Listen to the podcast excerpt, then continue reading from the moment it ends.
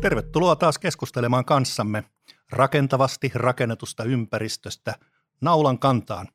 Tänään meillä on mielenkiintoinen ja ikiaikainen aihe, betonipatologia, ja kanssani on keskustelemassa Vahanen rakennusfysiikan betonipatologi Hannu Pyy. Tervetuloa.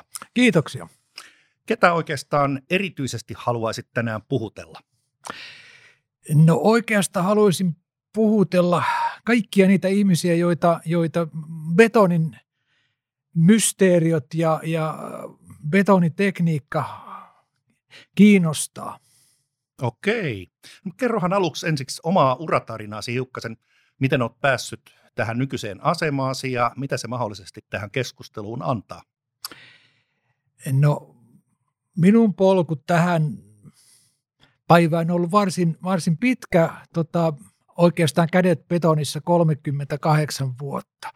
Aloitin urani aikana nuorena miehenä V T T:llä, jossa sitten tuli vietettyä se nuoruus ja vähän varttuneempikin ikä, kolmekymmentä vuotta siellä, ja sitten kaipasin pikkasen vaihtelua tähän, tähän tota, betoniharmaaseen arkeen, jos näin sanoisi, ja, ja sitten nyt jo kohta yhdeksän vuotta sitten Vahasellakin.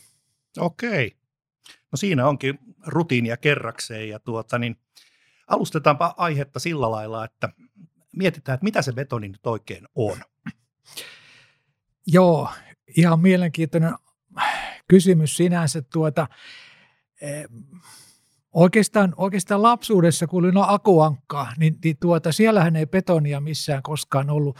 On jäänyt mieleen sieltä, että siellä puhuttiin aina sementtiportaista. Nehän on, käytännössä ne on betoniportaita oikeastaan, mutta sitä sementtiä tarvitaan betonin tekemiseen. Betonihan on, on tota, maailman yleisin rakennusaine, jonka, jonka tekemiseen tarvitaan vettä, hiekkaa ja sementtiä näin yksinkertaistaan. Ja, ja, ja, ja kun näitä sekoittaa, niin syntyy se niin sanottu harmaa ikävä rakennusaine betoni, jota näemme tuolla ympäristössämme joka paikassa. Justiinsa. No. Tuota, voidaan ajatella, että betonia on käytetty tosi, tosi kauan, ja tänäänhän nyt tietysti, kun keskustellaan muun muassa rakennuksen ja rakennusten hiilijalanjäljestä, niin, niin, niin välillä vähän rypistellään kulmia betonille, että onko se nyt oikeastaan niin kuin y, tuota, ympäristön kannalta kestävä rakennusmateriaali, mutta toisaalta betoni on kestävää. Mitä haluaisit sanoa betonin kestävyydestä niin kuin ympäristöllisesti ja sitten ajallisesti?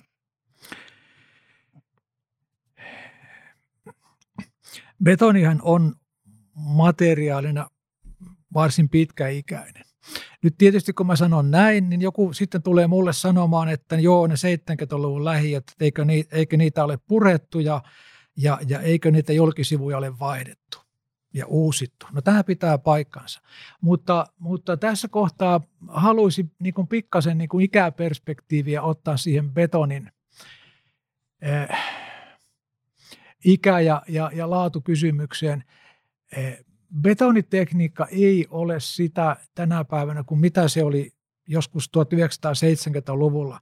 Ja, ja se, että nämä seitsemänkymmentäluvun lähiöt, tämmöisellä yleistermillä tarkoitan sen aikakauden betonirakenteita.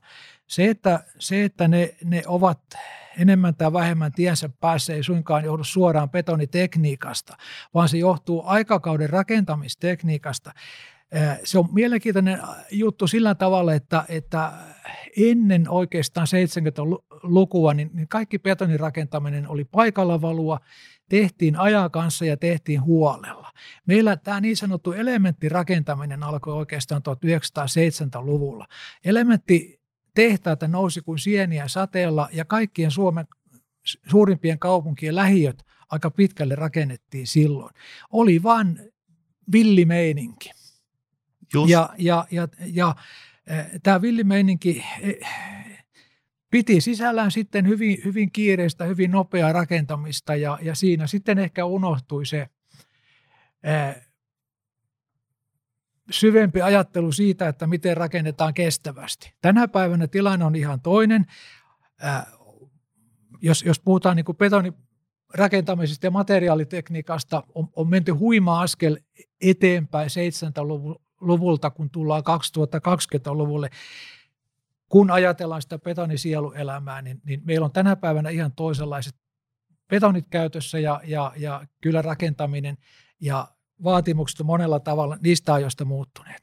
Just, just. Eli toisin sanoen tänä villinä aikana, niin silloin tämä sanonta, että hyvää nopeasti halvalla valitse kaksi, niin, niin se hyvä jäi siellä sitten jalkoihin.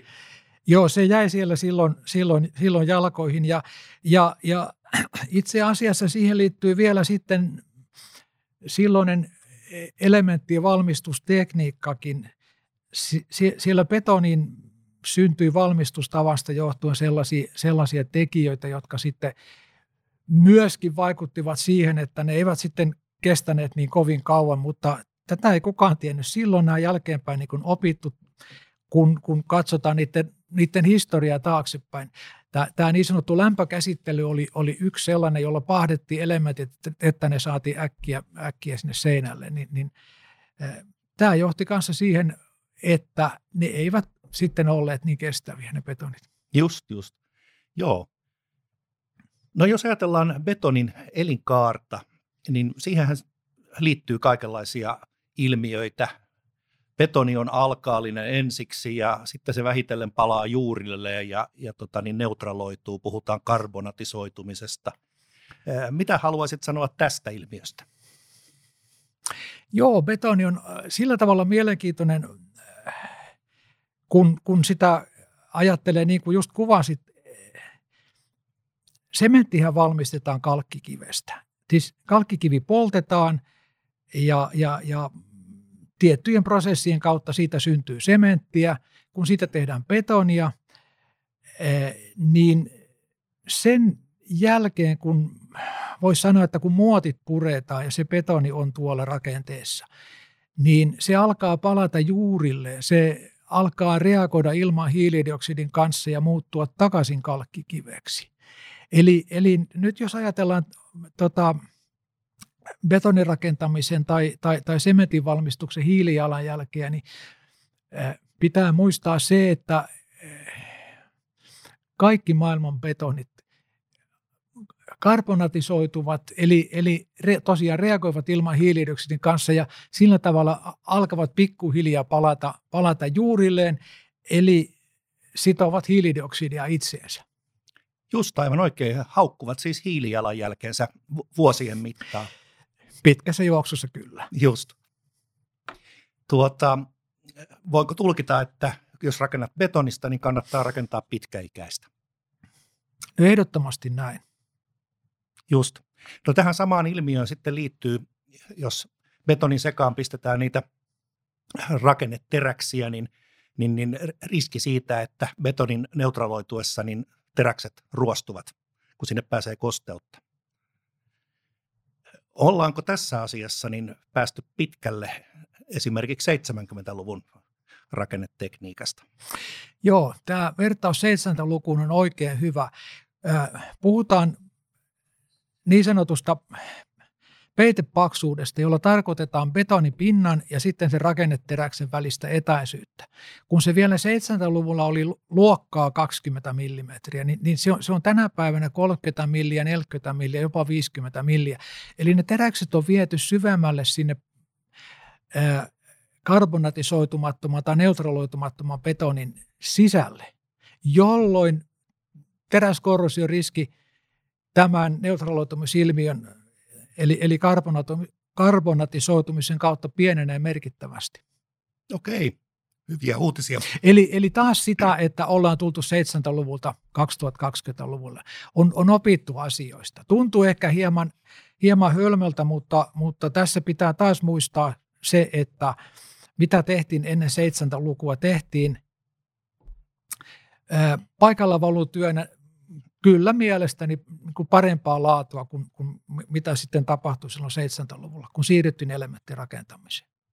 No mitäs jos mentäisiin historiassa vielä kauemmas taaksepäin?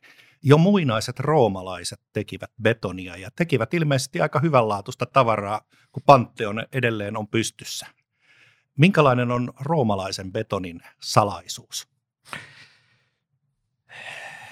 Tämä roomalainen betonihan nousi keskusteluun tässä muutama vuosi sitten, kun, kun, kun meillä oli, oli pieni, pieni hetki näitä niin sanottuja betonilujuusongelmia. Niin huomasin silloin, että, että tuolla kaiken maailman yleisöosastoissa kirjoiteltiin juuri tästä samasta asiasta, että kun jo ne muinaiset roomalaiset, niin nyt pitää muistaa se asia, että, että kyllä se vanha roomalainen betoni oli niin sanotusti hyvää, mutta, mutta sillä taas ei ole mitään tekemistä, jos ajatellaan lujuusteknisesti tämän päivän betonien kanssa.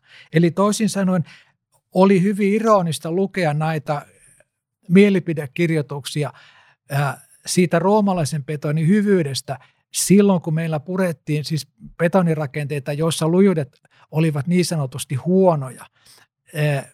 Se, se, jos, jos puhutaan niin kuin betonin lujuudesta, käytetään semmoista mittayksikköä kuin megapaskali, jolla mitataan sen betonin lujuutta, niin äh, nyt jos meillä, meillä betonin tavoitelujuus on, on neljäkymmentäviisi tai kolmekymmentä megapaskalia, jäädään tästä nyt sitten alle jonnekin kaksikymmentä megapaskaliin, niin, niin, niin silloin betoni joudutaan purkamaan. Mutta jos mietitään sen roomalaisen betonin lujutta, se on, se on viisi megapaskelia, parhaimmillaan viisitoista megapaskelia, eli, eli nyt alle, alle, alle niin kuin purkulujuuksien. mutta mutta, mutta tämä ei ole tietenkään koko totuus, vaan, vaan, vaan tuota... Nehän on, ovat kestäneet ne vanhimmat roomalaiset rakenteet erinomaisen hyvin, mutta tähän liittyy, liittyy myöskin äh, se, se, se käsillä tekemisen äh, jalotaito ja se halu tehdä, tehdä niin kuin korkeaa laatua. Ja sitten pitää muistaa se, että äh, kyllä, kyllä ilmasto- ja sääolosuhteet Italiassa ovat hieman toisenlaiset kuin täällä tundran reunalla. No se on ihan totta. Ja ehkä rakennepaksuudetkin oli aika anteliaita siihen maailman aikaa, että ei syntynyt samanlaisia vetoja. Mut, mutta periaatteessa niin se, se roomalainen se, sementti, tai roomalainen betoni, joka siitä sen aikuista roomalaisesta sementistä tehtiin, niin se, sehän pitää sisällään juuri er, erinomaisen hyviä ainesosia. Siellä on, siellä on ihan...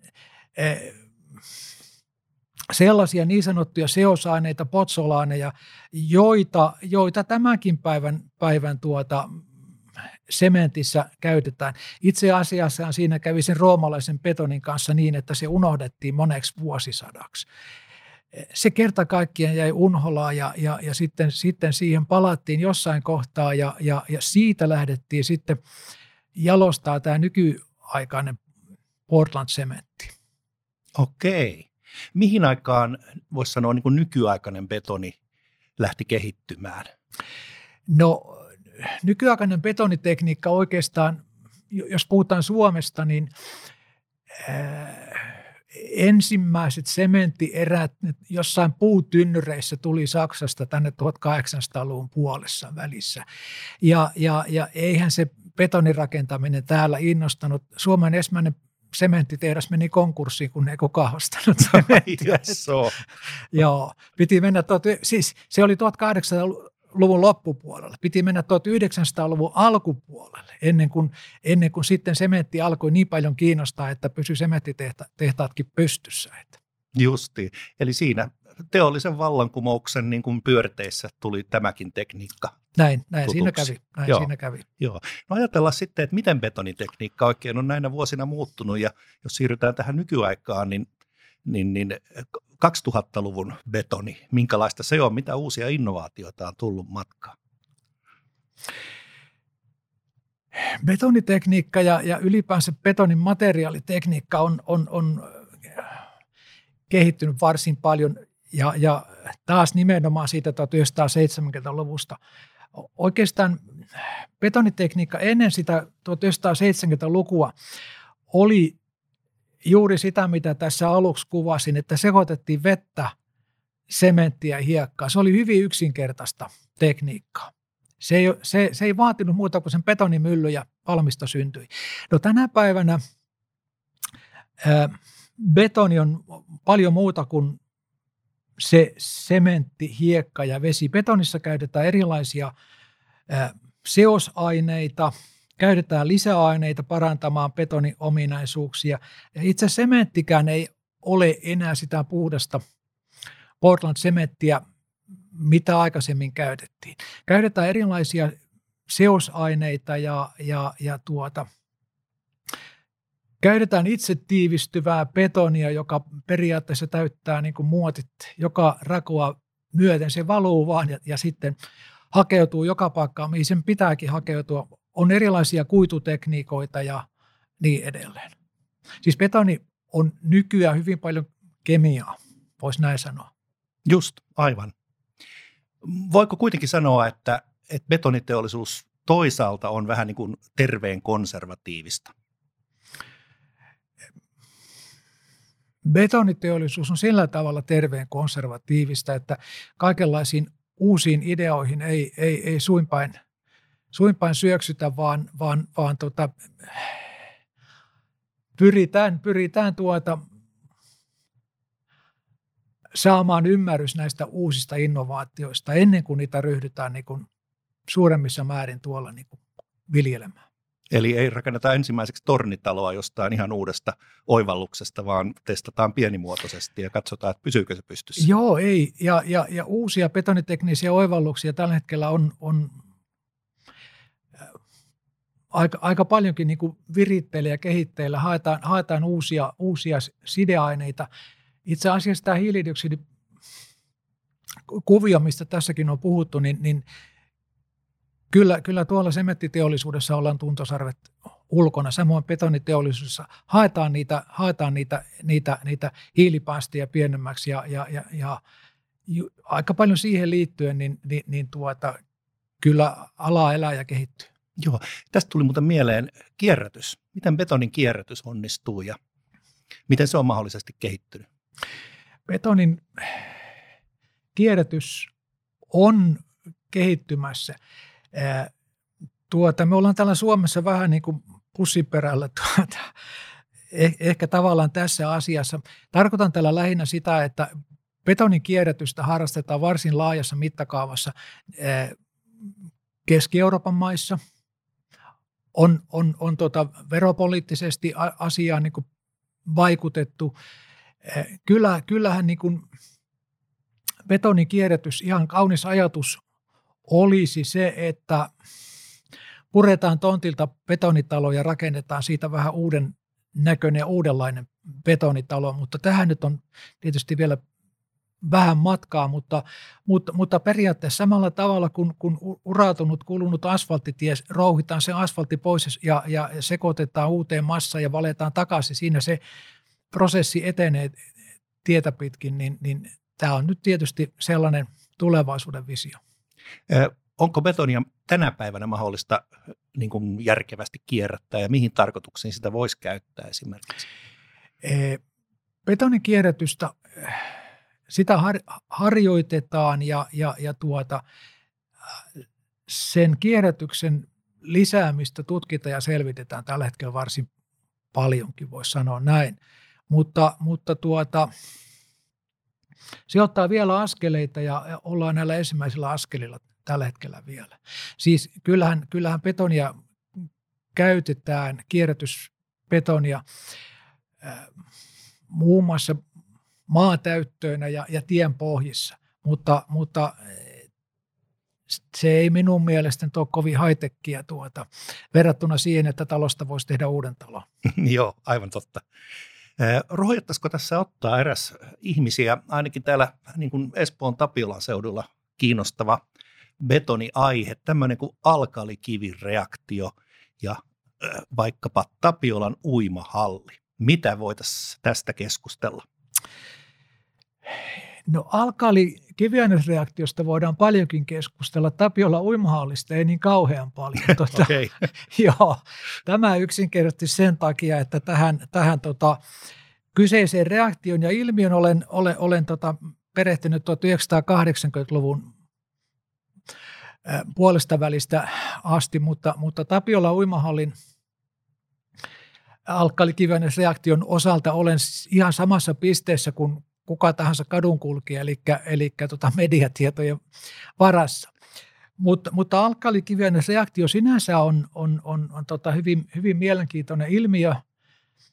Ja, ja, ja tuota, se, että miten se betonirakenteissa ylipäätänsä syntyy, miten se kehittyy ja, ja, ja mitä sitten lopulta käy, niin, niin, niin tuota, se on, se on oma aihe sinänsä ja, ja, ja oma kaari sinänsä.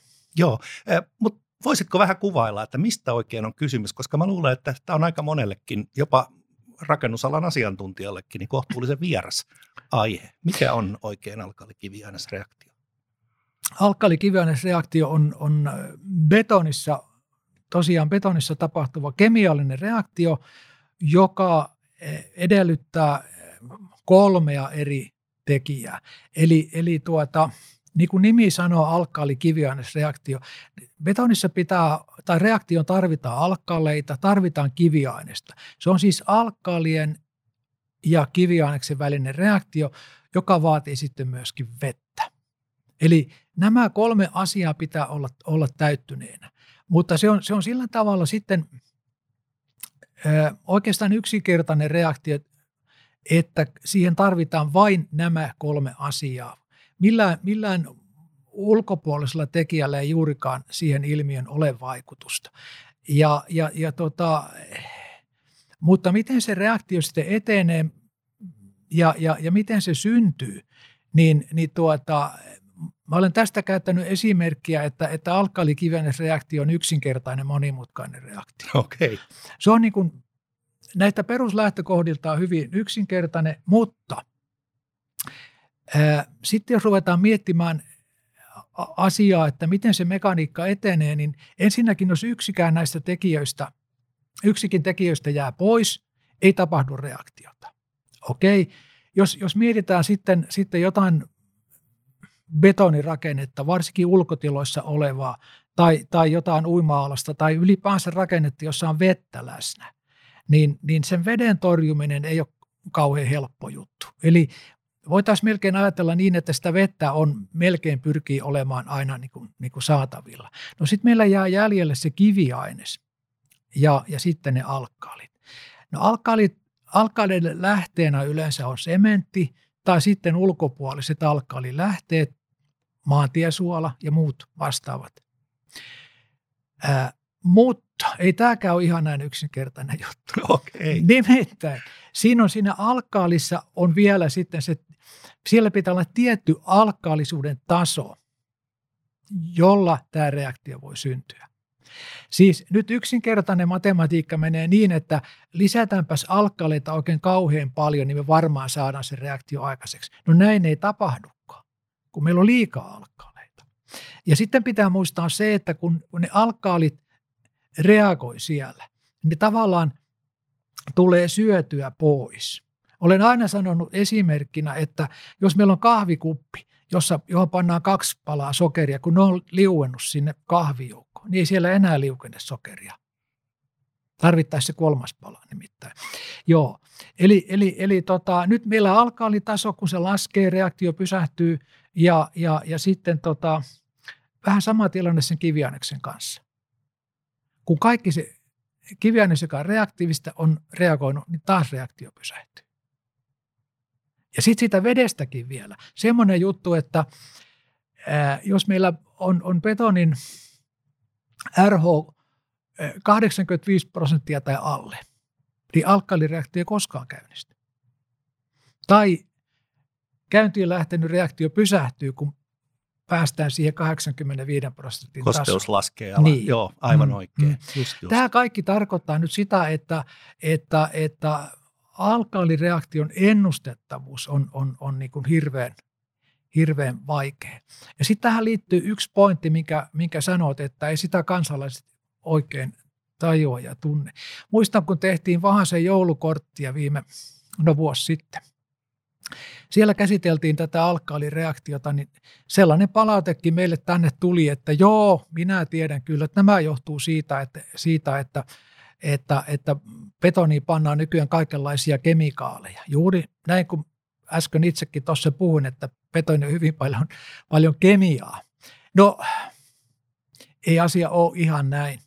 Siis ne, ne, ne kemikaalit ja, ja lisäaineet, mitä betoniin laitetaan, nämä eivät, sanotaan se tässäkin nyt vielä, ole syyllisiä alkalikiviainesreaktioon.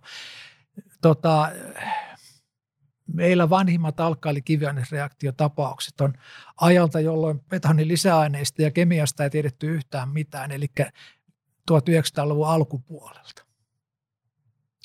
Niin. Mielenkiintoista. Eli, eli tämän kemian teollisuuden voi unohtaa tässä. Hyvä juttu. Okei, joo, tätähän pidetään semmoisena kielteisenä ilmiönä, ja ilmeisesti se onkin vähän niin kuin kielteinen ilmiö aika lailla, että ei kai sitä mitään hyvää sanottavaa sellaisenaan ole. Vai? No ei. No selvä, se tuli selväksi.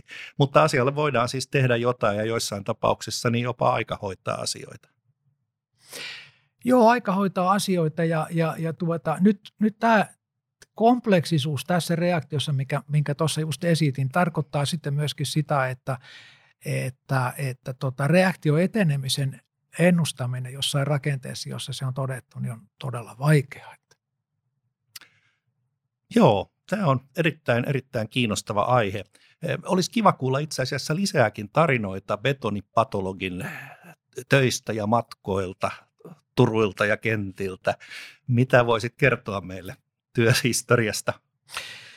No työhistoria, kun on se vajaa neljäkymmentä vuotta, niin sattumuksia on kyllä sattunut kovin paljon. Tuota, joku on mulle, tai useampikin mulle sanonut, että sun pitäisi Hannu kirjoittaa kirja näistä kaikista, tuota, mutta, mutta tuota, se on ollut se vinkin, mä annan kaikille, tuota, jotka suunnittelee ryhtyvänsä betonitutkijaksi, niin voitte varautua sitten siihen, että, että kun te kuljette tuolla ja kuljetatte sitä rakasta betonia, tai betoninäytteitä matkoillanne mukana, niin, niin tuota, vaikeuksiin voi joutua esimerkiksi lentokentillä. Tuota, tuota, tuota. Omakohtaisia kokemuksia on. Otan tässä nyt vaikka yhden esimerkin. Tuota, lentokenttä Itä-Suomessa ja, ja olin, olin tulossa siellä, sieltä tänne Helsinkiin päin ja, ja, ja tuota, oli sitten olkalaukussa oli ö, yksittäin muoviin pakattuja rakenteista porattuja betonikappaleita. Kivoja pieniä pötköjä, halkaisia viisikymmentä milliä, pituus seitsemänkymmentä milliä, näytti aivan varmasti dynamiittipötköiltä ja, ja tuota, niinpä mä lentokentän turvatarkastuksessa jäin sen laukun kanssa, ka, kanssa kiinni. Virkailija vielä suurella äänellä ilmoitti, että, että hei, toi sun laukku me halutaan kyllä katsoa. Ja, ja tuota, siinä ympärillä ihmiset sitten katsoi, että jaha, nyt ne on sitten saaneet sen pommimiehen kiinni. Ja tuota, mä sanoin tälle virkailijalle, että joo, mä vähän arvasinkin, että tässä näin käy. Ja, ja tuota, katsottiin se laukku ja hän vaan totesi, että joo, ei ole betonipötköjä sitten ennen nähnyt lentolaukussa. Että, että pääsin jatkamaan matkaa ne dynamiittipötköt mukana. Hauska juttu. Joo. Joo, kyllä itse asiassa täytyy sanoa, että siitä sun muistelmateosta, niin mä kyllä odotan erittäin innokkaasti, sillä varmasti on paljon mehukkaita tarinoita muitakin. Jos ajatellaan, että minkälainen voisi olla tämä, tämän muistelmateoksen loppulause, sellainen, että hei, tämän haluaisin jättää jälkipolville, niin mikä se voisi olla? Jaa, nyt pistit pahan kysymyksen. Aina tuota. Täytyy pistää pahoja hyvien väliin. Tota noin, tota noin. Oikeastaan, oikeastaan sen tavallaan nyt, kun, kun on keskusteltu tuosta, tuosta betonin kehityksestä, on, on keskusteltu alkalikiviainesreaktiosta, joka, joka on, on tota edelleen koko maailmassa sellainen, sellainen kysymysmerkki, että että ihan viime metreillä ja aivan syvimmän olemuksen, ää, niin, niin tuskin, tuskin kukaan on vielä ihan seikkaperäisesti selvittänyt, mistä se, mistä se tulee ja minne se viime kädessä menee. Sitten jos miettii näitä, näitä, näitä omia, omia kokemuksia, joita sitten kyllä löytyy, löytyy, löytyy hyvin monenlaisesta paikasta ja, ja, ja, ja tuota... Ää, niin, niin, niin sanoisin näin, että... että, että uskomattoman hieno ura sinänsä, että, että kun, kun on ollut betonitutkijana. Mullahan kävi niin, tähän tämmöinen yksi juttu, kun tuli mieleen, kerronpa tämän, niin mulle tuli mieleen, että, että kun, kun kymmenkunta vuotta sitten loukkasin, katkasin akillesjänteen sählynpelussa ja, ja, ja tota leikkauksen jälkeen lääkäri kirjoitteli äh, sairauslomaa mulle, kysyi, että mitä teet, mikä sun ammatti on. Mä sanoin, että olen betonitutkija. Lääkäri toisti sen kysymyksen pari kertaa ja tota, lopulta hän piti kysyä, että no mitä se sellainen betonitutkija tekee. Tämä ei ole niin kuin ihan, ihan helppo asia, mutta, mutta betonihan, joo, aina sanotaan, että betoni on harmaa, ikävä, ikävä rakennusaine, niin olen, mulle se on aina ollut pelkästään näkemyskysymys. Naulan kantaan. Kiitos, Hannu Pyy. Kiitos.